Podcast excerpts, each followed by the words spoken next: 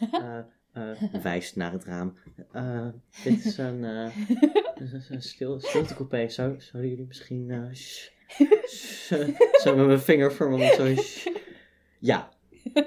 Toen vervolgens bleef ze dus een uur lang doorbellen. In diezelfde stiltecoupé. Ja. Hoi, ik ben Elliot en ik ben queer. En ik ben Eva, ik ben aseksueel. En dit is onze podcast waarin we praten over alles dat met queer en pride te maken heeft. Welkom bij Pride Praat.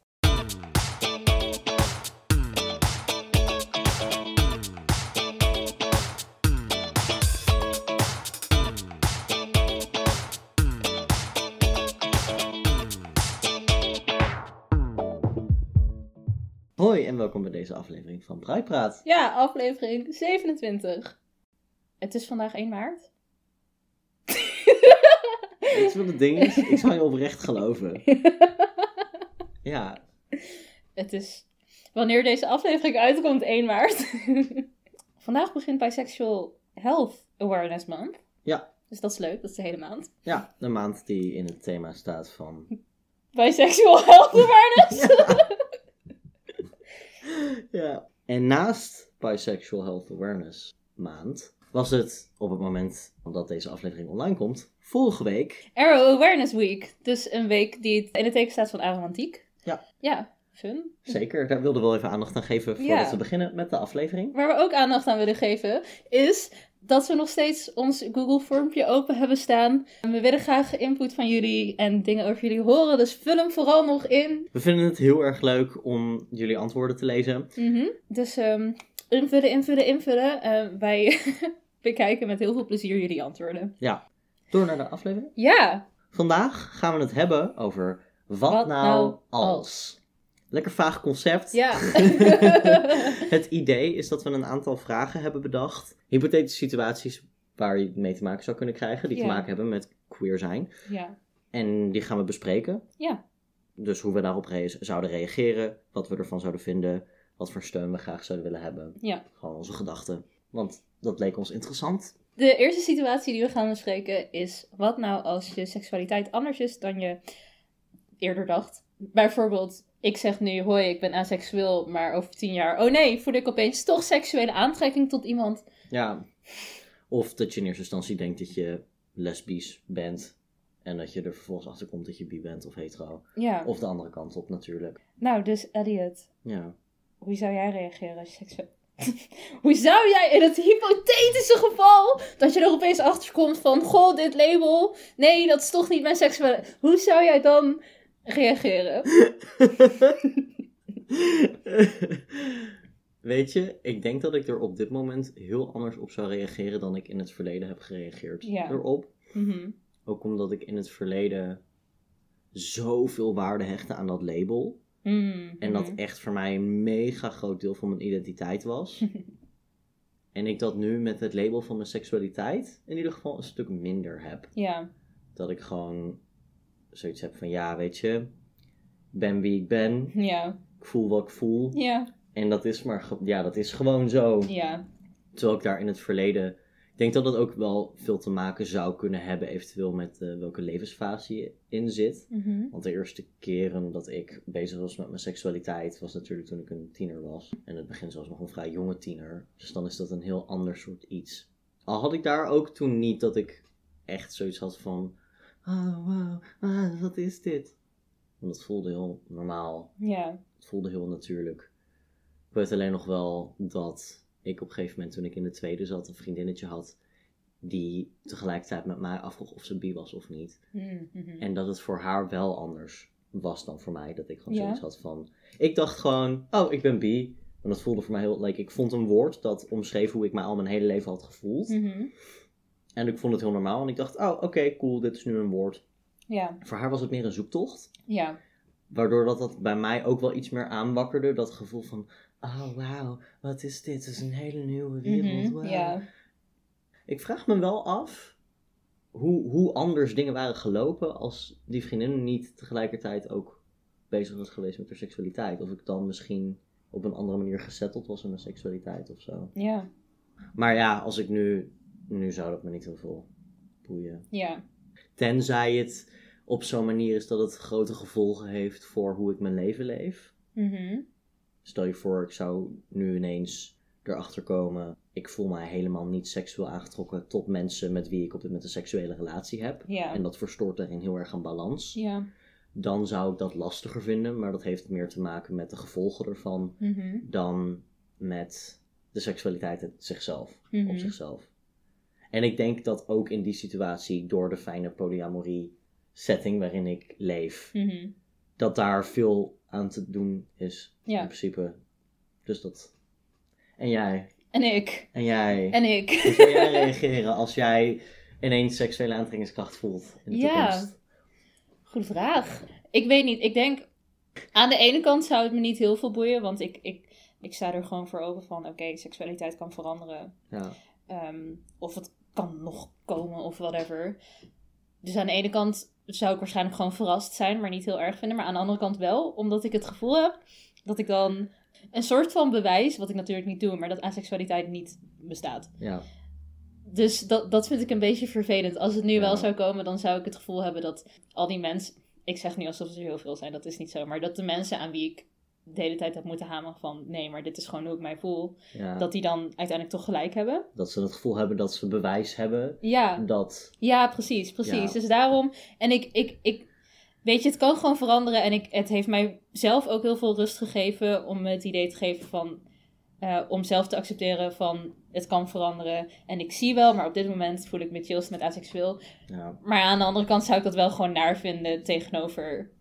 Het sociale aspect ervan. Ja, misschien wel. Ja. Het is gewoon stom, want ik doe moeite om mensen te vertellen: hoi, aseksualiteit is een ding en zo. En ik wil niet dat ze dan, als ik me dan toch seksueel aangetrokken zou voelen tot iemand, dat ze dan allemaal zou zijn van: oh, maar je was dus niet aseksueel. En dus het bestaat niet. En dus ja. klaar.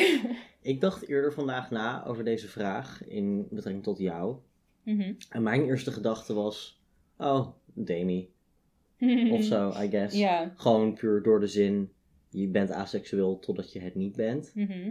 Zou, zou dat perspectief iets veranderen voor je? Of? Nee, want Nee. nou ja, het ligt eraan. Als ik het inderdaad me seksueel aangetrokken voelde tot een persoon met wie ik een sterke emotionele band heb. Ja, Maar het is, zeg maar, Demi werkt niet op zo'n manier dat als ik me nu wel seksueel tot iemand aangetrokken zou voelen, maar het zou een random dude zijn die ik één avond nee, ken. klopt. Dan, ja, Grey. Dan is het niet, ja, Grey, misschien ligt aan hoeveel ik het dan maar- ervaar. Ja. Ja. precies. En dan zou het nog steeds het asexuele spectrum zijn. Ja, precies. Dat was mijn, mijn gedachte. Maar ja, dan ligt het natuurlijk aan de situatie en Ja. hoeveel en hoe vaak ik aantrekkingskracht voel. ja. Maar ja, dus ja, ik zou, er, ik zou er denk ik voor mezelf persoonlijk wel open voor staan, maar ik zou het wel stom vinden. op sociaal gebied. ja. Dat doet me een beetje denken, en dan kunnen we misschien een bruggetje bouwen naar de gender-equivalent Ja. van deze vraag. Mhm. Dat doet mij een beetje denken aan het idee dat ik mij, toen ik bezig was met, toen ik mij identificeerde als transman, toen ik naar mijn hormonale transitie toe aan het bouwen was, Mhm. mentaal ging spelen met het concept, wat als ik me op een gegeven moment identificeer als een vrouw. Ja. Ook omdat mijn moeder mij natuurlijk heel vaak die vraag heeft gesteld of mij confronteerde met het, weet je zeker dat dit echt is? En wat nou als je spijt krijgt? Zo naar. Maar ja. ja, ze deed het uit zorg. ja, liefde. tuurlijk, ja. En maar op een gegeven moment is wel hun, inderdaad de, de vraag, wat nou als ik spijt krijg, als Mhm. ik aan de hormonen ga, is heel erg in mijn hoofd opgekomen. Mhm. Omdat dat voor mij de grootste indicatie zou zijn dat er iets anders aan de hand is met mijn gender Ja. dan ik dacht. Dan je dacht, ja. Precies. Dat was voor mij ook zo'n ding van. Ik zou het denk ik. Nou ja, ik zou het denk ik voor mezelf al moeilijk genoeg vinden. Omdat het natuurlijk een heel erg groot ding is van. Ik ben er heel lang al van overtuigd dat ik beschik over veel zelfkennis. Mhm. En op het moment dat je dan het, een bepaald beeld van jezelf hebt gevormd. En het ineens toch compleet niet blijkt te kloppen. Ik zou Mhm. dat denk ik wel een klap vinden. Ja. Maar laat al helemaal het sociale aspect Ja. van dat je dan vervolgens inderdaad al helemaal op het moment dat je te maken hebt met een sociale situatie waarin er toch best wel wat mensen zijn. Mhm. Of nou ja, maakt niet uit hoeveel. Zo- Zodra er iemand is die het niet gelooft of het tegen, tegenovergestelde probeert te bewijzen, Ja. is het natuurlijk meteen heel naar op het moment dat dat tot een zekere hoogte waar blijkt Ja, te zijn mhm. of zo. En dat zou ik heel naar vinden. Ja. Ja, Want echt dan- hè? Want dan moet ik een soort. Het voelt een beetje alsof ik dan schoorvoetend naar die persoon toe moet lopen en moet zeggen: Ja, je had gelijk. Jij kent mij beter dan dat ik mij ken. Terwijl dat natuurlijk helemaal niet waar is. Nee, inderdaad. En dat komt ook gewoon een beetje door het stigma dat Ja. rond transitioneren en detransitioneren Ja. hangt. En hoe zwaar en groot het allemaal Mhm. wordt gemaakt. En natuurlijk aan de ene kant is het een medisch proces en zijn medische processen niet iets waar je heel licht Ja. over moet doen. Mhm. Want dat is wel iets wat effect heeft. Mhm. Maar aan de andere kant denk ik dat het een stuk zou helpen op het moment dat dat Ja, inderdaad. iets luchtiger wel wordt gemaakt en iets meer geaccepteerd Ja, van het, het is oké. Kijk, het is natuurlijk niet vergelijkbaar met dat je van de een op de andere dag wakker wordt en denkt, oh, ik pak vandaag de tondeuzen en ik zorg ervoor dat ik een kale kop heb. Mhm. Het is niet zoiets, maar het zou fijn zijn als we iets meer richting zo'n houding zouden Ja. kunnen, betreft medisch transitioneren. ja. Net als ook met seksualiteit. En het komt er ook een beetje vanuit dat we zo lang hebben moeten hameren van het is geen fase. Ja, Dat nu het ook Mhm. geen fase meer mag zijn. ja, En ook een beetje met genderidentiteit. Je moet zo lang je best doen om aan mensen te bewijzen: nee, dit is gewoon wie ik ben. ja, Dat je op een gegeven moment niet meer terug kan veranderen. Ja. Of mag veranderen. En dat, daar moeten we een beetje uit, want alles verandert. precies. Dus je seksualiteit of genderidentiteit kan ook gewoon veranderen. Of je kan het gewoon mis hebben gehad. Ja, En het moet allemaal oké zijn, maar het is een beetje lastig in deze maatschappij. ik denk dat er vanuit beide kanten veel druk daarop ligt. Vanuit een, een verhaal van iemand die ik ken van eerder, een oudere generatie. Mhm. Zij identificeerde zich een tijd als lesbisch. En op het moment dat zij vervolgens het uitmaakte met een van haar vriendinnen en daarna zich seksueel aangetrokken voelde tot een man, Mhm. werd zij door al haar lesbische vrienden verstoten. Oh, jeetje. En, en helemaal, ja, zo, een beetje een social outcast. Van, oh, je hebt tegen ons gelogen, je bent helemaal niet lesbisch. Het was een fase, je hebt ons gebruikt.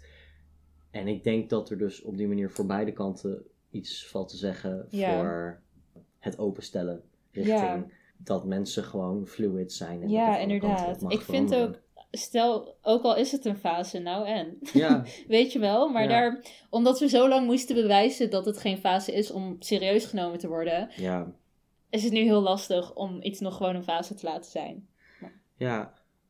En hoe zou jij, denk je, reageren op het moment dat jij ineens twijfels krijgt over je gender? Gender, oh! Ja, Eh, ja, geen idee. Zoals iedereen, denk ik. Ik denk niet, ja. Het is niet dat ik er dan al over twijfelde en dan daarna, daarna weer over twijfel of zo. mm, Ja, ik kan het nu echt niet vertellen hoe ik erop zou reageren. Dat is voor mij zo'n situatie die ik gewoon me zo erg lastig kan voorstellen. zo'n wild concept. Ja, precies. Eh, dat wil niet zeggen dat het nooit gaat gebeuren, want wellicht wel. Maar ik Ja. kan me daar op dit moment echt niet in verplaatsen, dus Nee. ik zou het je niet kunnen vertellen. Ik zou waarschijnlijk heel veel met jou gaan praten. Ja, ja dat zou ik wel snappen. Dat zou ik super kut vinden, maar ik zou het wel snappen. Don't come to me with your gender problems. Grapje. Ja. Wat nou als je uit de kast gedwongen wordt? Eh, dat is kut. Ja, dat is inderdaad. Dat is Dat is heel erg een understatement, sorry. Maar dat lijkt me echt heel naar. Maar hoe zou je erop reageren? Nou ja, kom ik weer met mijn lichter aan. Maar hoe reageren de mensen bij wie ik uit de kast gedwongen word? Of is het, ja... Ik zou het heel kut Ah. vinden, maar als iedereen daarna super aardig is, dan zou ik zoiets hebben van, eh, Oh, dat vind ik grappig, want jij legt dan een andere focus dan ik leg. ja. Omdat ik heel sterk een moreel iets heb van, dit is niet iets dat je dat doet. Daar, daar ben ik het helemaal mee eens hoor. Maar qua hoe ik erop zou reageren, zou dat meer afhangen van. Hmm, voor mij niet. Maar dat komt omdat ik in het verleden uit de kast gedwongen ben door mensen. Ja. mhm, En andere mensen daar prima op reageerden. mhm. Maar ik daar alsnog heel boos om werd. Ja, nee, dat snap ik ook wel. Omdat ik eigenlijk. zoiets had van, dit is mijn verhaal, niet jouw verhaal. Jij mag dit niet vertellen. Ja, Al helemaal niet zonder mijn toestemming. nee. mhm. Ik vind het een ander verhaal als iemand aan mij vraagt: Goh, hey, eh, dit is een persoon die ik ken, die jou kent van vroeger. Die weet niet dat jij trans bent nu. Ja. Maar eh, zou je het oké vinden als ik in gesprek het daar een keertje met die persoon over heb? mhm. En ik daar iets over te zeggen heb? Ja. Dat is iets anders dan wanneer iemand gewoon een keer naar me toe komt. Hi, ja, dus ik heb die en die verteld dat je trans bent. Zonder jouw toestemming. Ja, oké, fair. Nee, ik zou denk ik ook wel boos worden op degene die het doet. Maar ja, ik denk dat mijn overal gevoel echt wel meer gericht is op wat de uitkomst ervan is. Oké. Wat voor steun zou je nodig hebben? Als iemand je uit de kast zou dwingen. Gewoon lieve mensen of zo. als ik terugkijk naar mijn voorgaande ervaringen, Mhm. zou de steun die ik nodig zou hebben, is iemand die bij mij kan komen zitten en mij kan helpen met in een rustig, Mm. oké gesprek met de persoon die mij uit de kast heeft gedwongen, uitleggen waarom dit niet oké is. oh. Op zo'n manier dat het niet als een aanval voelt voor die persoon, Mhm. maar dat ze het wel genoeg registreren Ja, om te begrijpen dat dit iets is dat ze niet moeten doen, dat ze hun excuses aan kunnen bieden, eventueel een soort damage control ook aanbieden, of hulp of whatever. En het in ieder geval niet nog een keer doen, Ja, bij mhm. wie dan ook. ja, Dat is de steun die ik graag zou willen. Iemand die me kan helpen met, omdat ik mezelf ken Mhm. en ik snel overgenomen kan worden door emotie. Mhm. En ik het wel belangrijk vind om zo'n gesprek aan te kunnen gaan met iemand. Mhm. Ja, ik weet niet zo goed wat ik ze nodig zou hebben, want ik, ik weet niet zo goed wat die situatie nou het beter zou kunnen maken voor mij. Hmm. Nou ja, je had het over dat het voor jou misschien wel verschil zou maken hoe mensen reageren. Ja. Maar. Ja, als mensen kut reageren, heb ik gewoon iemand nodig die me advies kan geven over hoe ik daarmee om kan gaan. ja, En mijn dingen zijn dus veel meer gericht op de uitkomst van de situatie en minder op die persoon zelf. ja, Ik weet ook oprecht niet hoe ik daarmee om zou gaan, eigenlijk. ja, Maar ik zou wel ook graag aan die persoon duidelijk willen maken van... Hoi, dit was niet oké. Maar ja, ik zit niet zo snel zo diep in mijn emoties dat ik dat niet kan. Het is Ja. meer een vermijdingsgedrag, dat, waardoor ik het niet zou doen. Maar ja, ja, dus ik, ik, heb dan, ik zou dan liever steun hebben in hoe ik met de uitkomst kan dealen... dan met de persoon zelf, denk ik. ja. Wat als een van je vrienden gevoelens voor je heeft? En dat natuurlijk met je deelt. Ja, Dat ze dat zelf... anders kan je er niets van mee doen. Nee, precies. dus in deze situatie die we schetsen, komt een van je vrienden naar je toe en Ja, vertelt aan je: Hi, ik Ja. heb gevoelens voor jou. ja. Nou, hoe ik zou reageren is meteen in de stress schieten. oh, ik ben blij dat nog niemand dit ooit op zo'n manier echt in het echt heeft gedaan. Klopt dat? Ja. Dat het meestal online Dit is niet, ik weet niet of dit echt zo is, maar ik heb of gehad mensen die vroegen of ze met me mochten zoenen. Mhm. En dat voelt weer anders of zo. Ja, ik snap wat je bedoelt. Of mensen die het online deden. Of één dude op de basisschool die me iets wilde vragen. Ja, Maar die dat niet heeft gedaan, omdat ik hem daarvoor al had afgewezen. Maar. Anyways, als ik, een als ik te horen krijg dat iemand mij leuk vindt, dan is mijn eerste reactie in een stress schieten. Wat zou jij doen? niet dat, hopelijk. ik vind het heel grappig, omdat dus een jaar geleden een van mijn vrienden tegen mij heeft gezegd: Hey, volgens mij heb ik gevoelens voor je en ik weet het niet zeker en ik weet niet wat ik ermee aan moet. En ah, Ja. ik ben best wel empathisch Mhm. als persoon. En ik denk dat mijn eerste reactie zou zijn is... Oh, ik hoop zo erg dat dit niet kut is geweest voor Oh. de vriend van mij. Wat schattig. Omdat ik zelf vaak genoeg gevoelens heb gehad voor vrienden van me. En weet hoe stressvol het is Mhm. om niet alleen om dat te ervaren en het Mhm. gevoel te hebben dat je het moet verbergen en de Mhm. angst om, dat het ontdekt wordt of whatever. Maar om vervolgens ook de moed bij elkaar te schrapen om het dan tegen die persoon te zeggen. Ja, Ik heb dat altijd gedaan met een mindset van we zijn vrienden en dat vind ik belangrijker. ja, En ik wil gewoon dat je dit weet, ja. omdat ik het gevoel heb dat we op dit moment niet op gelijke voet staan. En het voor mij niet eerlijk voelt om je dit te vertellen, want voor hetzelfde geld is het iemand die in vriendschap zich chill genoeg voelt om kleding uit te trekken of eh, details over seksleven Oh, ja. te vertellen. En zou die persoon het niet meer fijn vinden om dat te doen op het moment dat hij weet dat ik gevoelens voor hun heb. Mhm. Dus heb ik zoiets van, ik wil de grond gelijk maken. Zodat jij weer vrije keuze hebt in wat je wel en niet wilt delen met mij. Met deze nieuwe info over mijn gevoelens daarbij. Mhm, mhm. Maar ja, dus ik ben zelf altijd heel erg, als ik die gevoelens heb voor een vriend.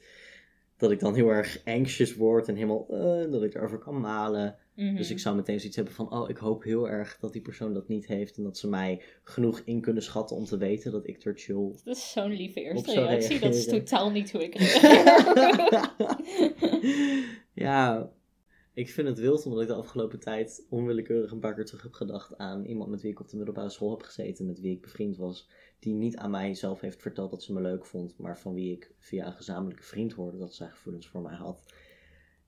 Ik vind het zo grappig omdat ik dus op een gegeven moment wist dat zij gevoelens had voor mij. En we waren toen nog steeds vrienden en we wonen ongeveer, of nou ja, we woonden in de buurt van elkaar, dus we fietsten soms samen naar huis. En dat ik dan heel erg, ik kon me dan heel blij voelen voor haar, dat dat zij samen met mij naar huis kon Oh. fietsen. En hoe fijn ze zich daar misschien wel bij Ja. voelde. Mhm. Omdat ze extra tijd met mij door kon brengen. Mhm. En ik denk dat dat voor mij heel sterk eh, mijn uitgangspunt is, gevoelsmatig. Omdat ik zo goed weet Ja, hoe het van de andere kant kan dat zijn. vind ik heel leuk, want ik weet dat dus totaal niet. Ja, En oh ik denk dat dat ook heel erg het verschil verklaart in hoe wij Ah, reageren. Mm, ja, wat zou je nodig hebben? Mensen die me vertellen wat ik moet doen. gewoon een manual, gewoon een guide, een boek. Gewoon een heel dik boek hier. Dit is wat je zegt als de persoon dat zegt. Ja. Dit is wat je doet als de persoon dit Echt doet. hoor. Ja, ik, ik bedoel, hoe... Ik heb gewoon een manier nodig om iemand af te wijzen zonder dat het kut is voor diegene. En ik weet dat het waarschijnlijk misschien niet per se kan. Ik denk daarin dat je eigen instelling veel meer doet, en je eigen houding veel meer doet dan je denkt.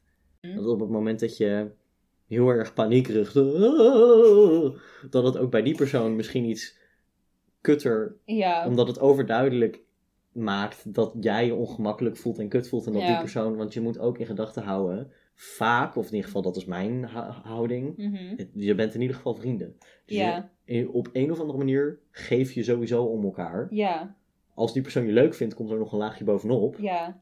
Het is niet dat die persoon jouw kut wil laten voelen. mhm. Op het moment dat je erop zou reageren met een, of ja, ook voor, je, voor jezelf, hè, net als met als je recht, rechterige schouders naar achter, dat je dan vaak zelfverzekerder voelt. mhm. Dat als je kan reageren met een, oh oké, dankjewel dat je me dit vertelt. Ja, Ik voel niks voor jou, maar ik vind je, of niet op die manier, maar wel Mhm. heel sterk platonisch. Of ik vind Ja. je verder wel, ik ben heel erg blij dat we vrienden zijn. En ja. ik vind het heel fijn als we op die voet verder kunnen gaan. mhm. Dat je dan een chillere... Ja, ik denk ook dat ik er altijd een verkeerde instelling in heb gehad. En dit is echt voor het eerst dat ik Mm. me dat realiseer. Oh. Maar dat ik inderdaad dus de hele tijd het zo als... Help, nu moet ik jou afwijzen. En niet als... Wauw, bedankt dat je dit met me wilde delen. Oh. Want natuurlijk... Hallo, ik zat op de Mm. middelbare. Dus Ja. natuurlijk was het geen instelling die ik had. Maar... Ja, ja, dat is toch wel een veel betere... Ik kan me ook niet zo goed meer herinneren wat ik tegen iedereen heb gezegd. Ik vind het gewoon vervelend dat die ene situatie zo'n grote impact op me heeft gemaakt. ja. Ik denk ook dat ik daardoor gewoon sneller in de stress schoot wanneer er nog een keer zoiets gebeurde. Omdat ik dan zoiets Ja. heb van, wat kan ik doen? Ik kan niks doen. Want ik doe diegene toch wel pijn, zeg maar. Oh, en wat naar. Want wat, wat moet ik doen behalve eerlijk zijn?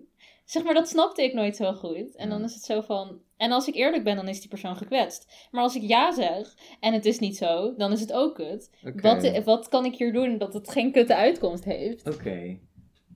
Iets dat in die situatie misschien zou kunnen helpen, is het veranderen van de verwachting van wat die persoon verwacht van jou. Ja. Want bijvoorbeeld toen ik aan een vriendin van mij vertelde vorig jaar dat ik haar leuk vond, was mijn insteek gewoon: ik vind jou leuk en ik wil dat jij dit weet, zodat Ja. we op gelijke voet staan. Je hebt een vriend. Mijn mindset was in ieder geval heel erg: ik wil dat jij dit weet. Ja. Alleen als ik dit aan jou vertel en jij vervolgens helemaal overdonderd bent met een: oh wat fijn, ik heb ook gevoelens voor jou, zou ik overwegen om daar verder iets mee te doen. Maar daarnaast wist ik ook dat wij persoonlijkheden hebben die op een meer dan platonische basis heel erg zouden botsen. Mhm. Dus het was voor mij puur een: hi, ik wil dit aan jou vertellen. En niet een: ik wil nu iets van jou hebben. Mhm. Ja, ik denk dat ik vroeger ook wel altijd dacht dat wanneer mensen me vertelden dat ze me leuk vonden, dat ze dan iets van me wilden. Ja, maar dat is vroeger is dat ook een beetje Ja, sneller precies. zo. Misschien was het ook wel zo. Ja, Ja. Hoe zou je denk je reageren als nu iemand tegen jou, een van je vrienden? een van mijn vrienden ook nog. Ja, nee, dan zou ik er misschien wel... Ja, goed, het waren natuurlijk vaak wel vrienden. Maar nooit echt heel super goede vrienden. Mhm. Ik zou waarschijnlijk gewoon zoiets zeggen van, oké, nou, maar dan niet... niet zo droog. Maar gewoon, gewoon iets van, dat is oké en dit verandert niks tussen ons. Iets Ja. in die richting, zoiets Ja. zou ik benadrukken, denk ik. En dan, waarschijnlijk zou ik er nog een bedankt dat je dit met me deelt, ertussen erin gooien. Ja. Dat een beetje, ik zou er niet zo'n big deal meer van maken, denk ik. Wil ik heel graag zeggen, maar Misschien dat ik in de praktijk nog steeds in de stress zou schieten. Maar ik denk inderdaad, als het misschien echt goede vrienden zijn, dat ik dan dat ik minder snel verwacht dat zij er iets van verwachten. ja. Ja. En ik denk dat ik gewoon, het waren wel allemaal vrienden, maar allemaal niet geweldig goede vrienden of zo. Ja. Ja. Zou het iets zijn waar je vervolgens met die persoon meer over zou willen praten? Of is dat iets waarvan je zoiets hebt van, oh nee, of zij er, ben je indifferent? Ja, indifferent. Ik denk dat het me niet zoveel uit zou maken. Ik zou er niet per se behoefte aan hebben. Ja. Maar als de andere persoon er wel over wil praten, dan praat ik er graag over. Ja. Dat is denk ik vooral. Ik heb me in het verleden heel vaak ongemakkelijk gevoeld, omdat ik dan half en half behoefte voelde om daar met vrienden over te praten. Op het moment dat ik mijn gevoelens aan iemand opbiechte, zeg maar. Dat ik zoiets had van, oh, hier zou ik eigenlijk wel wat meer over willen praten. Maar dat ik dan niet goed wist hoe zij erin stonden. En dat ik het daardoor door mijn eigen houding en mijn in insteek het ongemakkelijk ging maken. Hmm, ja. ja. Wat nou als je partner uit de kast komt? Met een seksualiteit die betekent dat je partner zich niet aangetrokken voelt tot jou. Eh, ja. Hoe zou Dan- jij hierop reageren? Ja. Die zich niet aangetrokken voelt. het- Ja. Niet seksueel aangetrokken. Ja. Hoe zou ik hierop reageren? Ja. Nou, daar zou ik... Nou ja, nee, lucht er misschien een beetje aan, maar... Ik denk... Oh, sorry, ik heb er nog niet op deze manier over nagedacht. Ja, want dat is het interessante. want Dan krijg je wel mooi twee verschillende perspectieven. Ja. Ehm, nou, ik zou het niet erg vinden op het punt van... Ik voel me ook niet seksueel aangetrokken tot jou, dus boeien. Ja. Het ligt er natuurlijk wel heel erg aan wat mijn partner dan... Of het voor mijn partner betekent dat hij geen relatie meer met mij wil hebben. Ja. Dan zou ik het natuurlijk stom vinden, maar... Ja. Het- het boeit me echt heel weinig of iemand zich seksueel aangetrokken tot mij voelt of niet. Sterker nog, ik denk dat ik me er chiller bij zou voelen als iemand zich niet seksueel aangetrokken tot me zou voelen. ja. Hoe zou het zitten met romantisch? Oh, dat zou ik wel, ja, dat zou wel jammer zijn. Nou ja, ligt eraan of ik me romantisch aangetrokken voel tot die ligt eraan persoon. wat voor soort relatie het is. Ja, precies, daar is het hetzelfde, zeg maar. Ja. Maar ja, en dan gewoon heel veel praten. Dat Ja. was mijn eerste antwoord, namelijk dat Ah, ik wilde ja, gaan ja. geven, gewoon heel veel erover praten van... Ja. wat betekent dit voor jou en voor ons? En wat wil jij? Bla, bla, bla. ja. En jij? Dat ligt aan meerdere dingen, denk ik. Ten eerste inderdaad, wat voor een soort relatie is het? Zit daar een seksueel aspect bij of niet? Mhm, En wat zijn de verwachtingen van mijn partner daarin? mhm, Is het inderdaad een iets... Stel je voor, het zou een mono slash poly relatie zijn, waarbij Mhm. uitleg voor de luisteraars is dat een van de twee partners polyamoreus is en de andere partner monogaam. mhm, En in dit geval zou dat dan hypothetisch zo zijn dat ik poly ben en mijn andere partner mono. En zich niet meer aangetrokken voelt tot mij op die manier. En stel die partner zou daardoor an- een andere relatie willen met, Mhm. met iemand anders. mhm, En het niet meer met mij zou willen. mhm. Ja, dat zou jammer vinden. Ik ga natuurlijk niemand dwingen om bij mij te blijven. Want Nee, nee, precies. Maar ja, dat zou ehm, gebroken hartje. Ja, ja, natuurlijk. Krijg je dan, Ja. ja. de manier waarop ik dat zeg, gebroken hartje krijg je dan, Jezus. ja, je kan er ook niet zoveel aan doen, heb ik het idee. Nee, en het, het ligt er heel erg aan wat voor soort relatie je hebt met iemand. Ik ben op dit moment toevallig een boek aan het lezen over het creëren van open relaties. Eh, om ja, wat meer literaire achtergrond te hebben voor mijn non-monogame leven. Mhm, Waarin de schrijver vertelt over hoe veel van de mensen die zij heeft geïnterviewd voor haar boek. Of nou ja, niet per se veel, maar dat er wel mensen zijn geweest die zij heeft geïnterviewd voor haar boek. Die een non-monogame relatie hebben gecreëerd samen. Nadat een van de partners of beide Ah. partners uit de kast kwamen als een non-compatible seksualiteit. Ja. Ja, dus ja, ik denk verder dat het voor mij ook gewoon heel afhankelijk is van de vorm van de relatie. Stel je voor, het is iemand met wie ik niet per se seksueel heel veel doe, Mhm, dan zou dat weinig veranderen. Dus Mhm. dan maakt het niet heel veel uit. mhm. Op het moment dat het een partner zou zijn met wie ik, met, ja, met wie voorheen seks belangrijk zou zijn, Mhm. dan zou dat meer veranderen. Ja. Hypothetische vraag. Hypothetische vraag. Wat nou als jouw huidige geliefde Ja? zich niet meer aangetrokken zou voelen tot non-binaire mensen? Dan zou ik in eerste instantie aan haar vragen wat dat precies voor haar inhoudt. Mhm, het niet aangetrokken voelen tot non-binaire mensen. Omdat ik weet dat zij zich aangetrokken voelt tot mannen en vrouwen. mhm. Zo, sowieso, zeg maar. Maar in als dit dan- scenario verandert wel, zeg maar, de seksualiteit. Ja, I know. Ja. Dus, maar dan, vraag ik, dan, dan zou mijn eerste vraag zijn welk aspect dat precies is. Mhm. Want als het zoiets is van, zij voelt zich niet seksueel aangetrokken meer tot mijn genitaliën. Mhm. Dan zou ik me om laten bouwen. Nee, dat is grap. Nee, nee, nee. Grapje. Nee, nee, nee, nee. nee.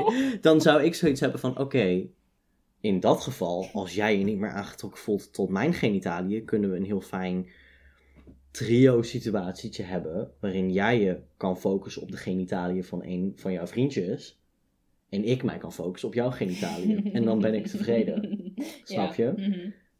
Dus ja, dat als het te maken zou hebben met dat zij zich niet meer chill voelt bij mijn genitaliën. Mhm. dan zou ik zoiets hebben van: oké, Mhm. kijken wat we daar eh, voor oplossing kunnen bedenken. Het ding is dat ik weet dat seks voor haar verder belangrijk is in Ja. relaties.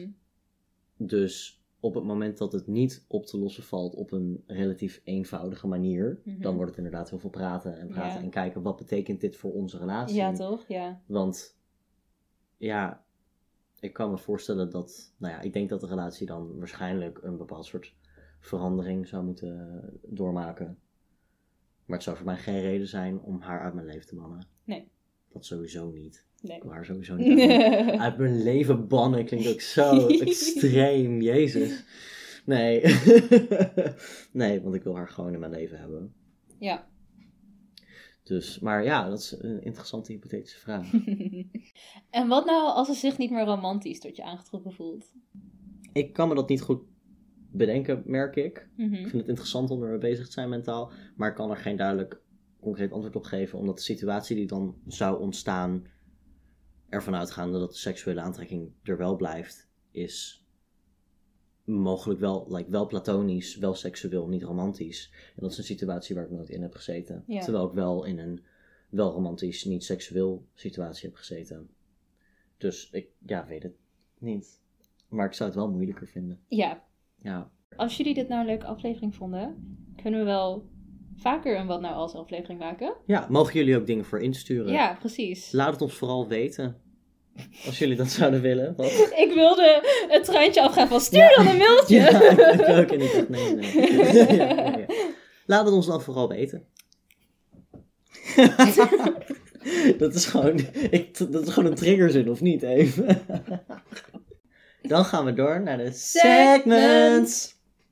Heb je een transitie-update? Ja, heb ik een transitie-update? Nee. Oké, dan gaan we door naar labels. Ja. Ik heb labels deze week.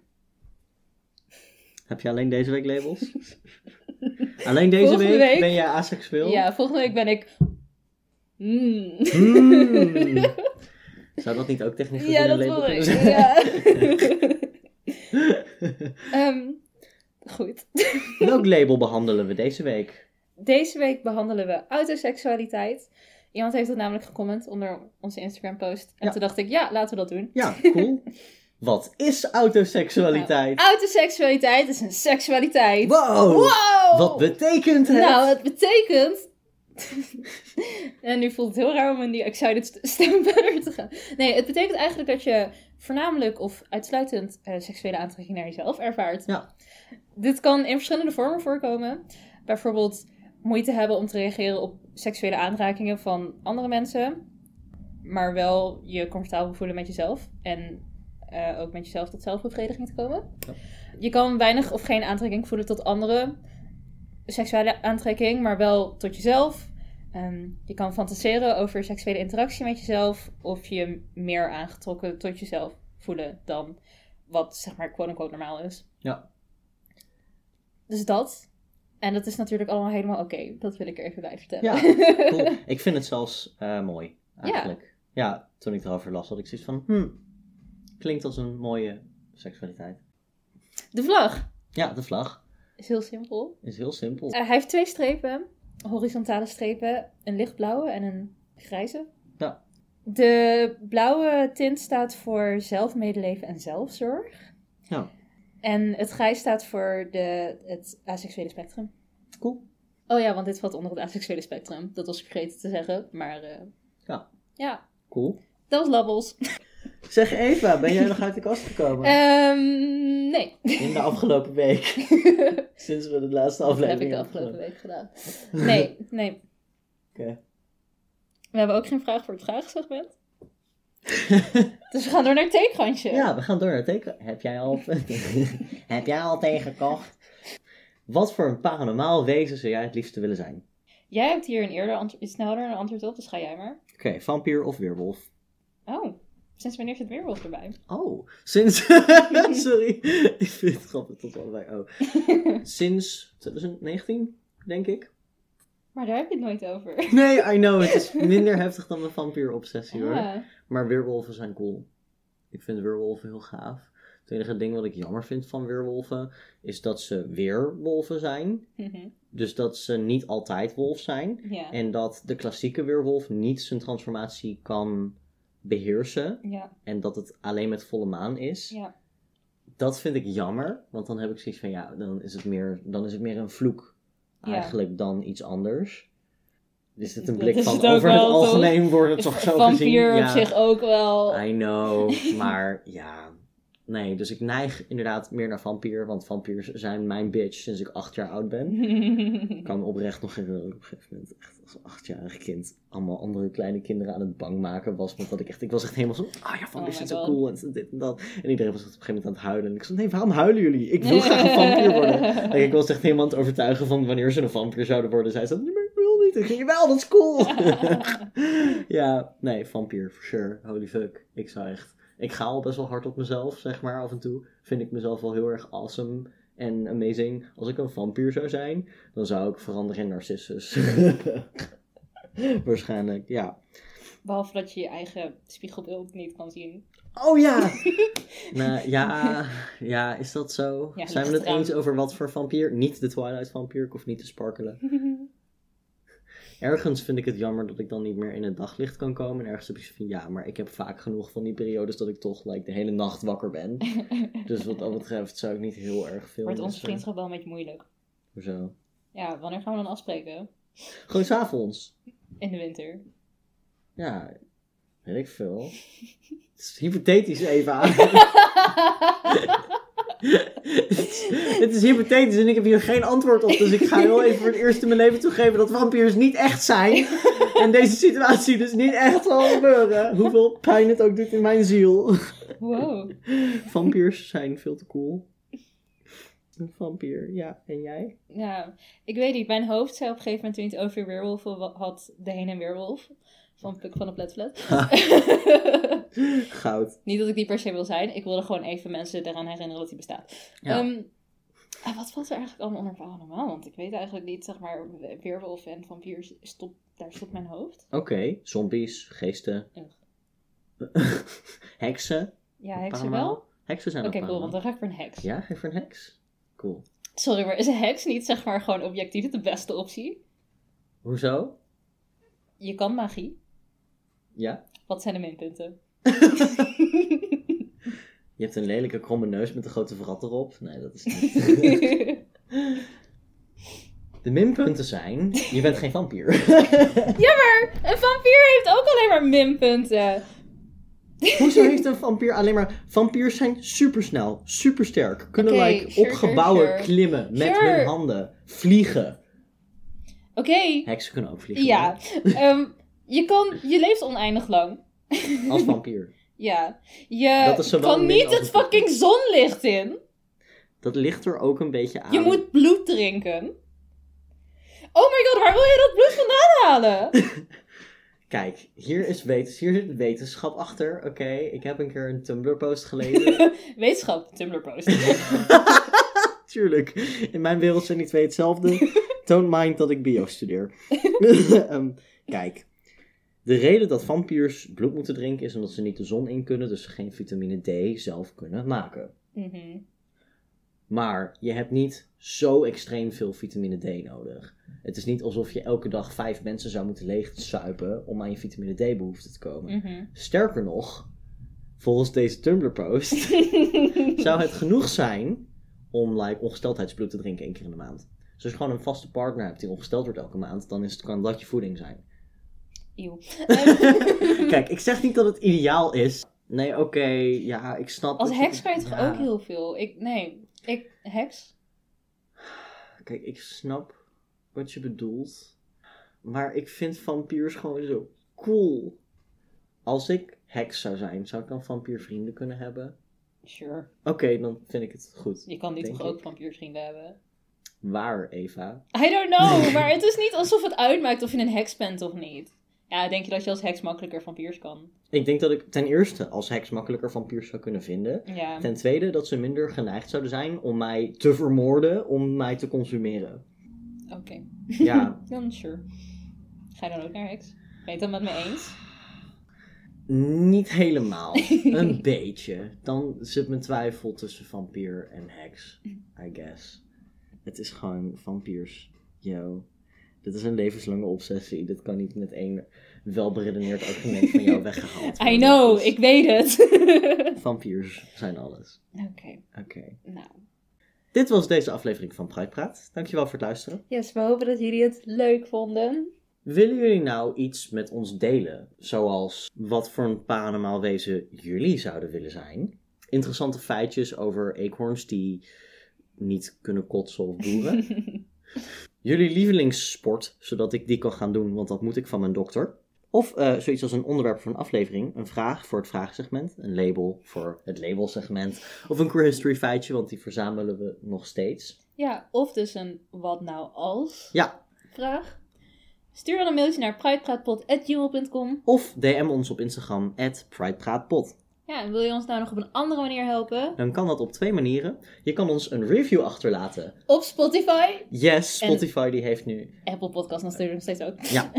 Apple Podcasts zoals voorheen ook. En sinds kort heeft Spotify ook een review functie. Dus we verwachten reviews van jullie. Anders dan zwijkt er wat. Nee, we zouden het heel fijn vinden als jullie ons een review zouden willen achterlaten. Dat helpt ons heel erg. ja, Eh, iets anders wat jullie zouden kunnen doen, is de podcast delen met andere mensen. ja. Met alle vampiers en weerwolven en heksen die je kent. Precies. En dan eens even doorsturen naar Elliot, want daar wordt hij blij van. Oh ja, alsjeblieft, als je een vampier of zo kent, let me know. En eh, geef me alsjeblieft een nummer of zo, als ze een telefoon gebruiken. Nee, dat weet je niet. Sommige vampiers die blijven weer hangen in de tijd en die doen alleen maar aan carrier pigeons en zo. Oké. Ja. Of vertel het aan je vrienden. ja, of collega's, familieleden, I don't know. Iedereen, vertel Ja. het aan iedereen. Nogmaals bedankt voor het luisteren en tot de volgende keer. Tot over twee weken. Doei!